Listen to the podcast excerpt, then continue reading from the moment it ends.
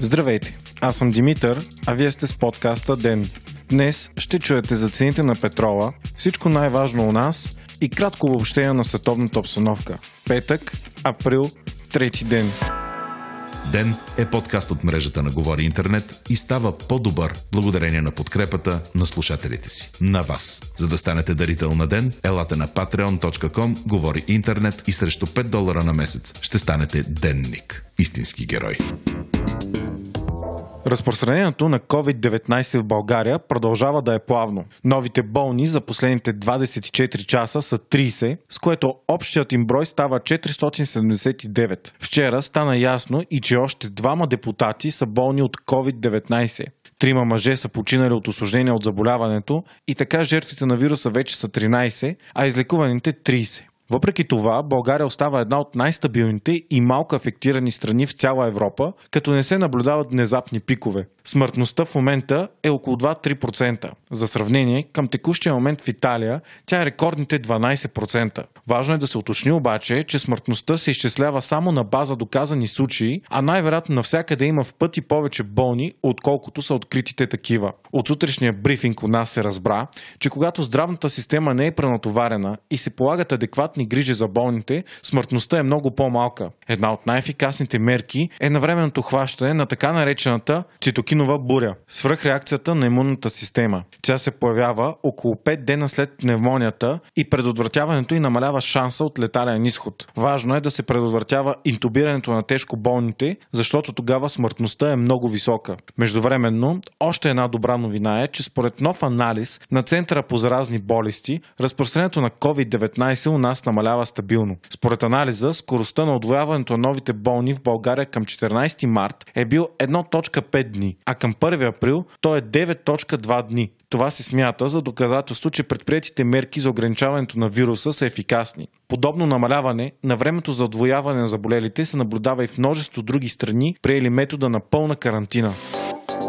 Въпреки позитивните тенденции, премьерът Борисов заяви днес, че най-тежките седмици и пикът предстоят. Той обеща, че ако три поредни дни броят на заразените с COVID-19 намалява, веднага щял да свали рестриктивните мерки. Днес ще бъдат преведени и бонуси от по 1000 лева чисто на 1700 медицински работници, които са на първа линия в борбата срещу вируса. От оперативния щаб обявиха и за още симптоми наблюдавани при COVID-19. При 45% от пациентите е имало силен задух, а на петия ден се развива пневмония. Наблюдават се още силно главоболие и запушен нос. Бойко Борисов обяви и че ГЕРБ ще предложи да бъдат замразени депутатските заплати. От 1 май трябваше те да бъдат повишени, а изказване на председателя на Народното събрание Цвета Карая Анчева, че заплатите се повишават, за да може депутатите да даряват, предизвика бурно недоволство в обществото. В 14 часа започна и изварено заседание на Народното събрание, където трябва да бъде гласувано удължаването на извареното положение. На първо четене мина и актуализацията на бюджета,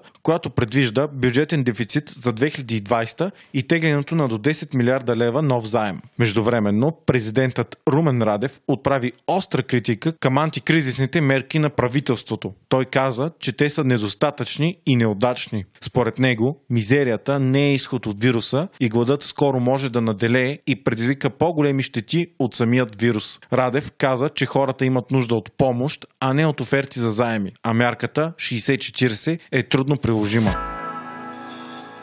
На заседание на кабинета стана ясно и че здравният министр Кирил Ананиев е предложил да бъдат внесени от Китай препаратите хидроксихлорохин, сулфат и азитромицин. Те вече се използват за лечение у нас. От първият препарат ще бъдат поръчани 171 000 опаковки, а от втория 30 000. Общата поръчка ще е за 1.14 милиона лева. Междувременно, изпълнителният директор на фирма BullBio се обяви категорично против масовата вакцинация с вакцина БЦЖ против туберкулоза. Булбило са производителят на тази вакцина у нас. В последните дни се появи информация, че вакцината може да е ефикасна и срещу COVID-19, но това все още не е категорично доказано. На тази вакцина са нужни между 3 и 6 месеца, за да бъде развит имунитет. А през това време пада общия имунитет и вакцинираният е по-уязвим спрямо други заболявания. За вакцината има ясни изследвания, които показват, че помага за борбата срещу някои други вируси и ракови заболявания, но не и за коронавирус. Въпреки това е факт, че в страните, в които има масово използване на тази вакцина, смъртността и заболеваемостта от COVID-19 е чувствително по-ниска. България е именно такава страна, защото тук вакцината се използва масово от 1951 година насам. За да се докажат със сигурност тези твърдения обаче, ще са нужни години изследвания.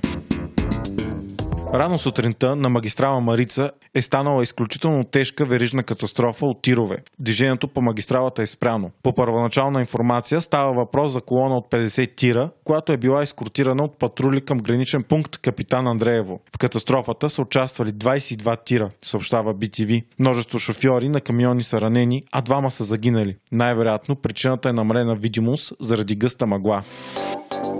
Добри новини за световната економика. Петролът отбеляза рекорден скок и един от най-добрите дни в историята си. Това стана след като Доналд Тръмп обяви, че предстои сделка на световните производители на петрол, с която от пазара ще бъдат изтеглени 10-15 милиона барела, а добива ще бъде свит. До кризата с петрола се стигна след като Саудитска Арабия и Русия не се разбраха в началото на март за намаляване на добива заради кризата с коронавируса. Очаква се потреблението на петрол в следващите месеци да намалее с 20-30% и да се компенсират цените трябва да бъде ограничено и предлагането му на пазара. Все още обаче има много неизвестност дали, кога и каква сделка ще има между страните производители на петрол.